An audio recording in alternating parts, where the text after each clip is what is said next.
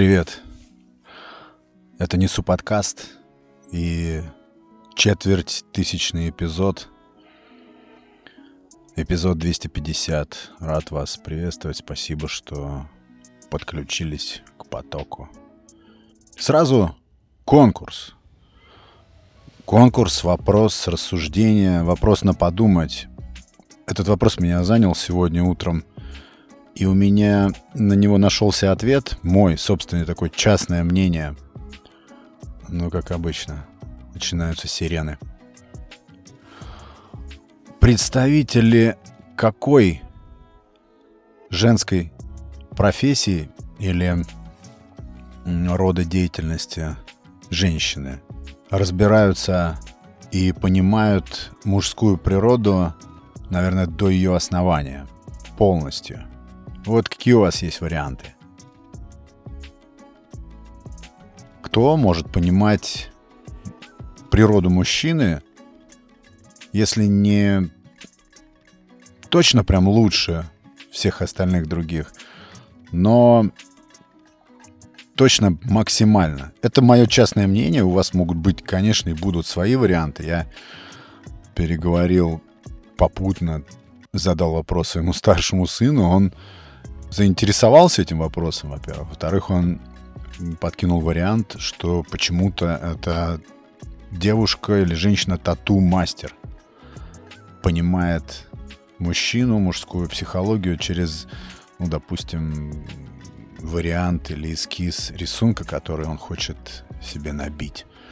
Таким образом, она проникает в суть его психики, в его сущность, и может ее очень глубоко понимать. Это не мой вариант. А потом второй вариант он предложил почему-то бортпроводницы.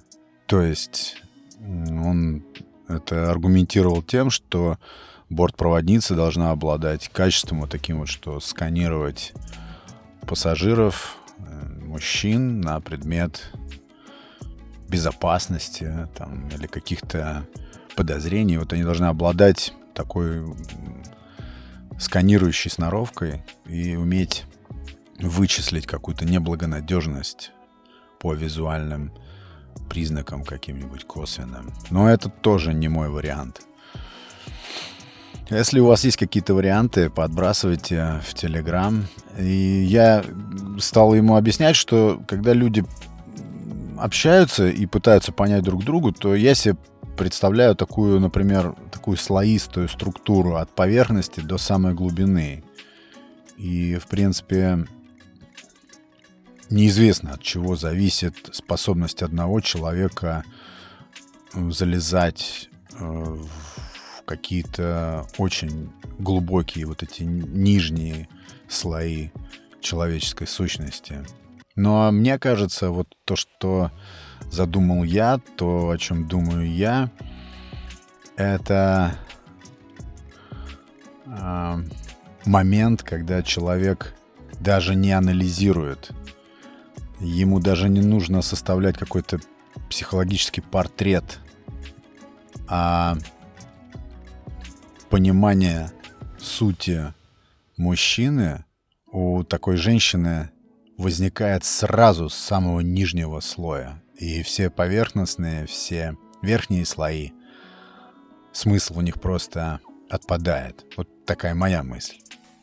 250 эпизодов, друзья. Не знаю, много это или мало. Даже не хочу это оценивать, это путь. Мне по-прежнему интересно открывать какие-то новые подкастные чакры в себе.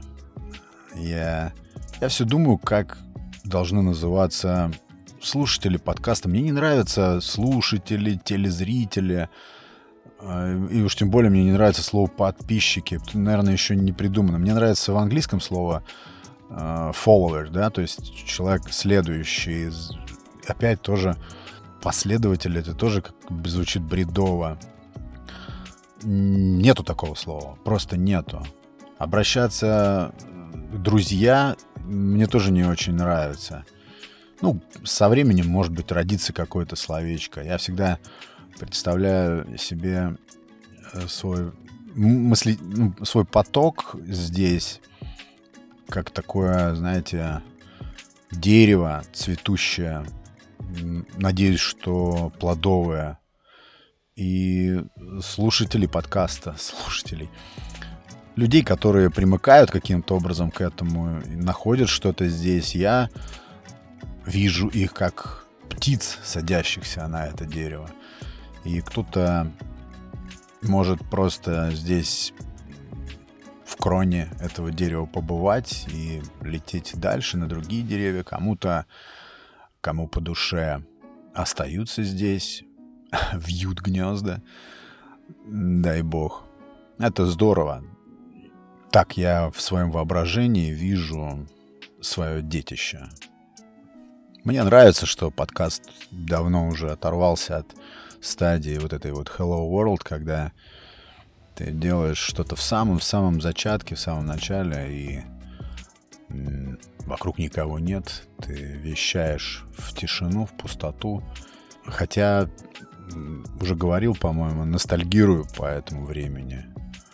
Когда делаешь что-то с нуля, это всегда так захватывает.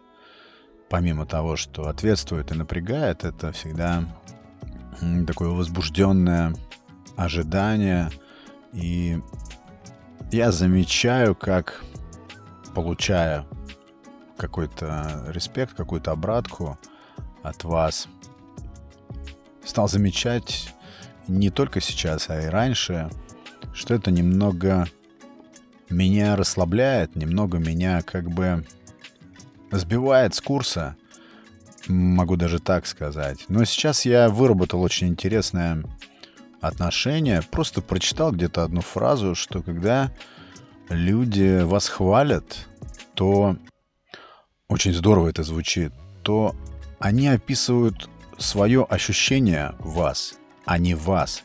Вот это мне э, знание, вот этот нюанс мне был недоступен. Это так просто. Просто нужно было как-то до этого дойти, чтобы внедрить в себя эту простоту. Как и во всех других вещах. Доходишь до чего-то внезапно и вдруг. И самое главное, своевременно. Я всегда по школе помню, что мои результаты были выше по физкультуре. Прыгал я дальше, бегал быстрее. Если были зрители, особенно женского пола, Говорит ли это о тщеславии моем? Вероятно. Что тут скрывать? Наверное, есть это. Интересное наблюдение было на днях у меня. Я стоял на первом этаже 45-этажного здания, и в здании сломался лифт.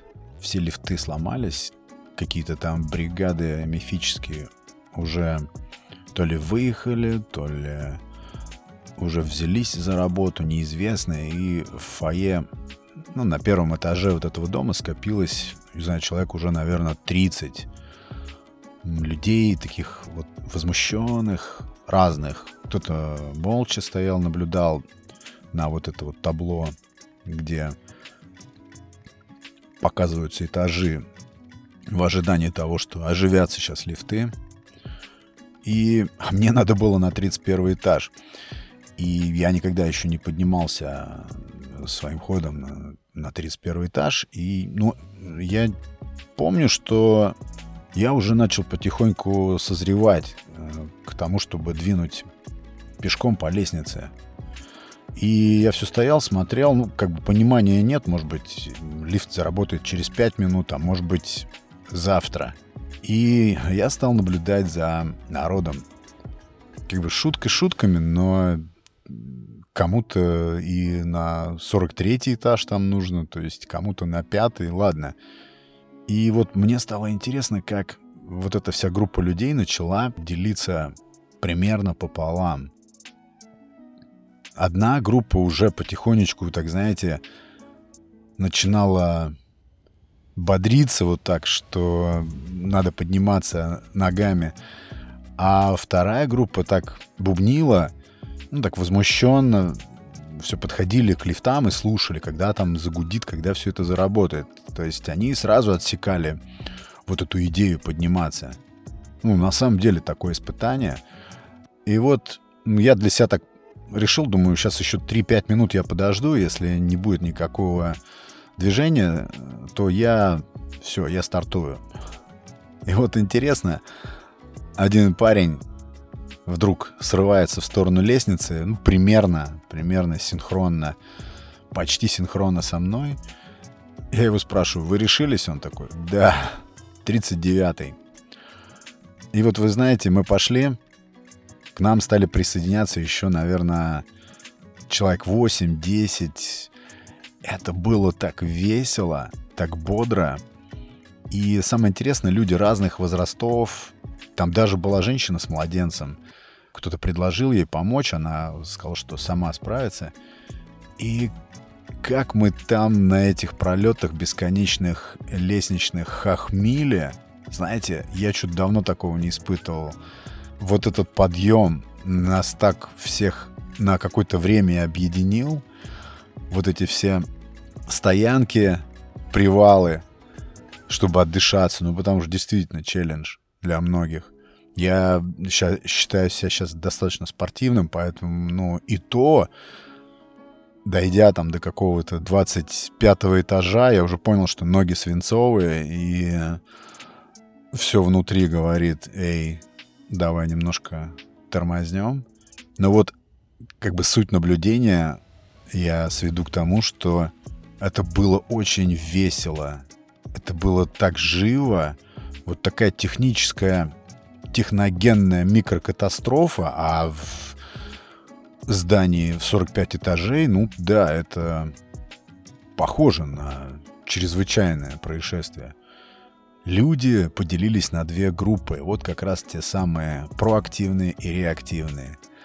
Проактивные люди на этих лестничных пролетах мы просто там подшучивали друг над другом, не зная совершенно друг друга. Такая на этих лестничных пролетах бесконечных возникла атмосфера хулиганская, знаете. Вот такие социальные феномены всегда очень радуют, всегда как-то наполняют. И никто не рассматривал это как какую-то проблему.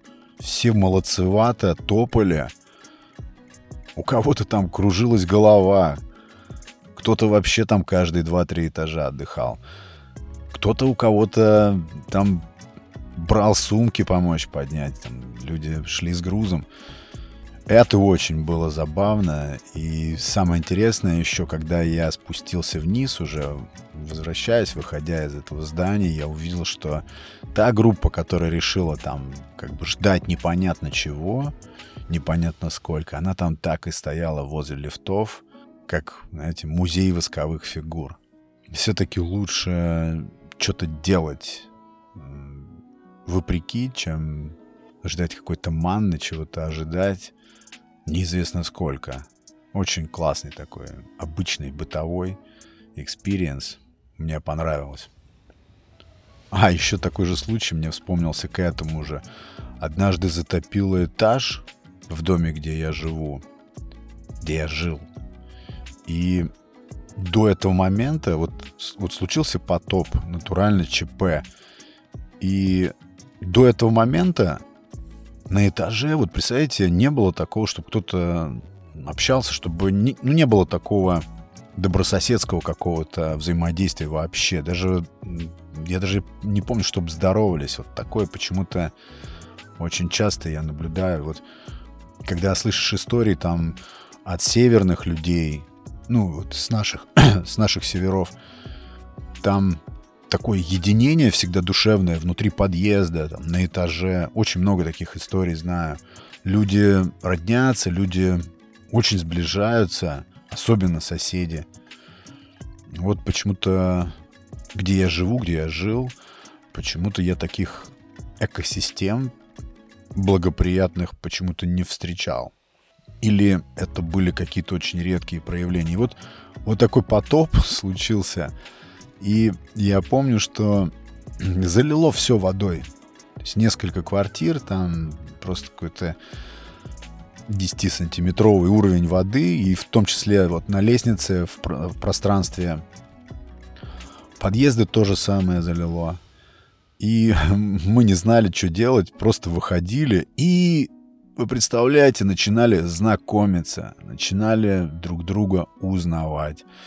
Вынесли табуретки вот здесь прям перед лифтом. Я помню тогда еще я мог угощаться горячительными всякими напиточками. И вот кто-то достал эти напитки, поставили прямо здесь, вот на этой огромной луже. Натащили закуски, и начался такой балаган прям на потопе. И вот почему-то, когда я поднимался сейчас на, на этот 31 этаж, я вспоминал вот это же явление, похожее явление, когда какая-то техногенная заморочка заставляет людей с улыбкой, с такой благожелательностью друг к другу начинать действовать, начинать что-то решать, объединяться. Самое главное — объединяться. Неужели нужна обязательно нам какая-нибудь проблема, чтобы нас объединить? Наверное, наверное, это тоже что-то такое из глубины веков, когда нам нужно было загонять этих мамонтов там И коллаборации были не как сейчас потехой, а именно, наверное, способом избежать гибели, способом выживать, вот так. Но приятные моменты. Там на этом потопе и уже потом вытащили гармонь, начались песни. И даже вот это тоскливое ощущение, когда вода начала уже уходить, когда, когда пришли вот эти уже мастера устранять этот потоп. Нам даже уже стало немножко так э, тоскливо, потому что нужно возвращаться к обычной жизни. Тогда как этот потоп устроил фестиваль просто на этаже. Я помню, что даже с других этажей люди приходили. Ну, это было просто такое действо, торжество. Приятные моменты, приятные. Ну, так вы поняли, да, вопрос? Женщины какой деятельности разбираются в мужской природе глубже, больше остальных. Все разбираются, женщины, в мужской природе, я убежден. Может быть, даже больше, чем мужчины сами в себе разбираются. Это понятно, это не открытие никакое. Но вот есть еще кое-что. Надеюсь, вопрос понятен. Надеюсь, это ну, подтолкнет вас поразмышлять. Это чисто мое частное мнение, повторюсь. Э, оно не факт, что совпадает с вашим. У вас э, наверняка будут свои интересные размышления и варианты. Ну, конечно, было бы интересно услышать, увидеть их. Книга в фокусе. Продолжаю читать. Очень сильно вам рекомендую. Вообще книга такая прям антифилософское. Я думал, что... Ну, у меня волей-неволей родилось это слово антифилософия. Почему-то надоело философствовать. В том смысле, когда философией мы объясняем себе свои бездействия. Или вот, например, как часто я делаю, я объясняю себе философски, почему я там ленив, почему я не двигаю интенсивно свои какие-то дела.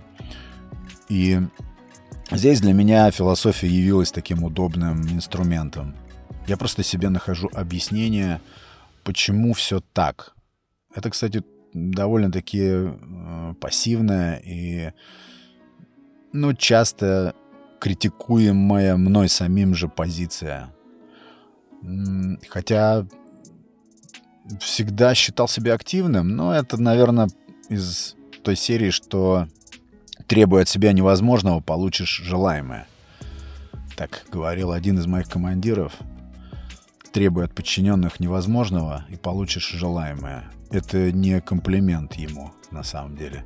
Это был принцип, который его же в итоге и сломал. Поэтому так себе правило. Но по отношению к себе можно и нужно быть требовательным. И вот эта книга, она раздувает, просто рассеивает весь этот туман философский. И она действительно антифилософская. Я не знаю, читал ли я что-нибудь подобное какие-нибудь книги, которые рассказывают о том, как пользоваться временем. Много кто, много кто об этом говорит, но здесь э, сужено внимание ко времени настолько сильно, что я уже набрасываю себе план на следующий год.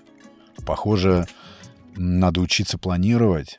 Я так не люблю планировать, но, видимо, это единственный способ рулить вообще собой, своими желаниями, устремлениями, доставать их из колб, где они хранятся, все эти устремления, и оживлять, притворять жизнь. И вот эта книжечка, она прям наглядно рассказывает и очень жестко, по форме очень жестко. То есть там есть сухие вот такие вот чуть ли не канцелярские правила, формулы, действуя согласно которым ты можешь прийти и придешь в то место, которое рисует твои фантазии. А у меня такие есть фантазии. Я уже начинаю ощущать, как эта книга на, на меня действует. Очень мне нравится этот принцип сосредоточиться на какой-то одной вещи, потому что я очень сильно, например, распыляюсь, очень много разных имею стремлений, и они все разнонаправленные. Здесь предлагается задвинуть на все, кроме чего-то одного. Очень привлекательная и симпатичная мне эта мысль показалась. Типа такие метафоры, что если солнечные лучи не собрать в кучу, они не будут сжечь. Мне очень страшны и симпатичные одновременно люди, которые управляются с календарем, у которых забит календарь там в телефоне или где-то на стене. Я могу только, не знаю, написать какой-то прикол, что 28 ноября мне нужно выкинуть, я не знаю, какой-нибудь хлам из дома. Ну, какая-то бытовая задачка, и она мне перемелькается, и я ее сделаю. Но так, чтобы подчинить увязать желаемое, то, что тебя набраживает в голове, доп, допустим, как вот в моем случае творчество, все это упорядочить и подчинить вот этим временным блоком, это мне недоступно вообще. Но, похоже, а, судя по тому, насколько мне начинает нравиться эта идея, я думаю, что я буду пробовать оседлать этот метод. Слишком уж а, это заманчиво проговаривает автор – не знаю, что из этого выйдет, но всегда хочется попробовать что-то новое. Хочется всегда действовать вопреки уже объезженным каким-то способом, действовать наоборот. Но потом подробно расскажу, что из этого выйдет, если что-то выйдет. Мы же всегда на связи, правильно? Всегда здесь. Буду закругляться. Замерз. Все вокруг остыло остыли реки, и земля остыла. Спасибо вам, друзья, за прослушивание четверть тысячного эпизода «Несу подкаст».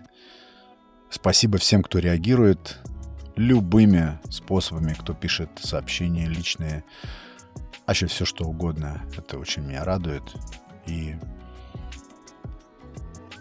напитывает также. Ну вот и все. Спасибо вам за внимание.